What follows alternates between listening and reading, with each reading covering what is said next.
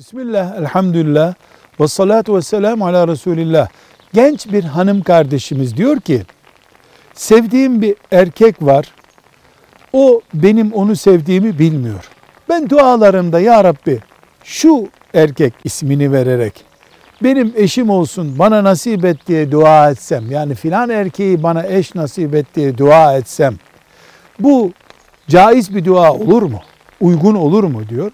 Kardeşimize diyoruz ki böyle dua etmekte bir sakınca yok.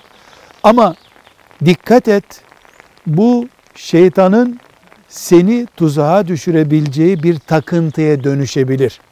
Bir insana dünyevi bir maksatla, beşeri bir zevkle bu kadar çok bağlanmak yanlış bir başlangıç. Velhamdülillahi Rabbil Alemin.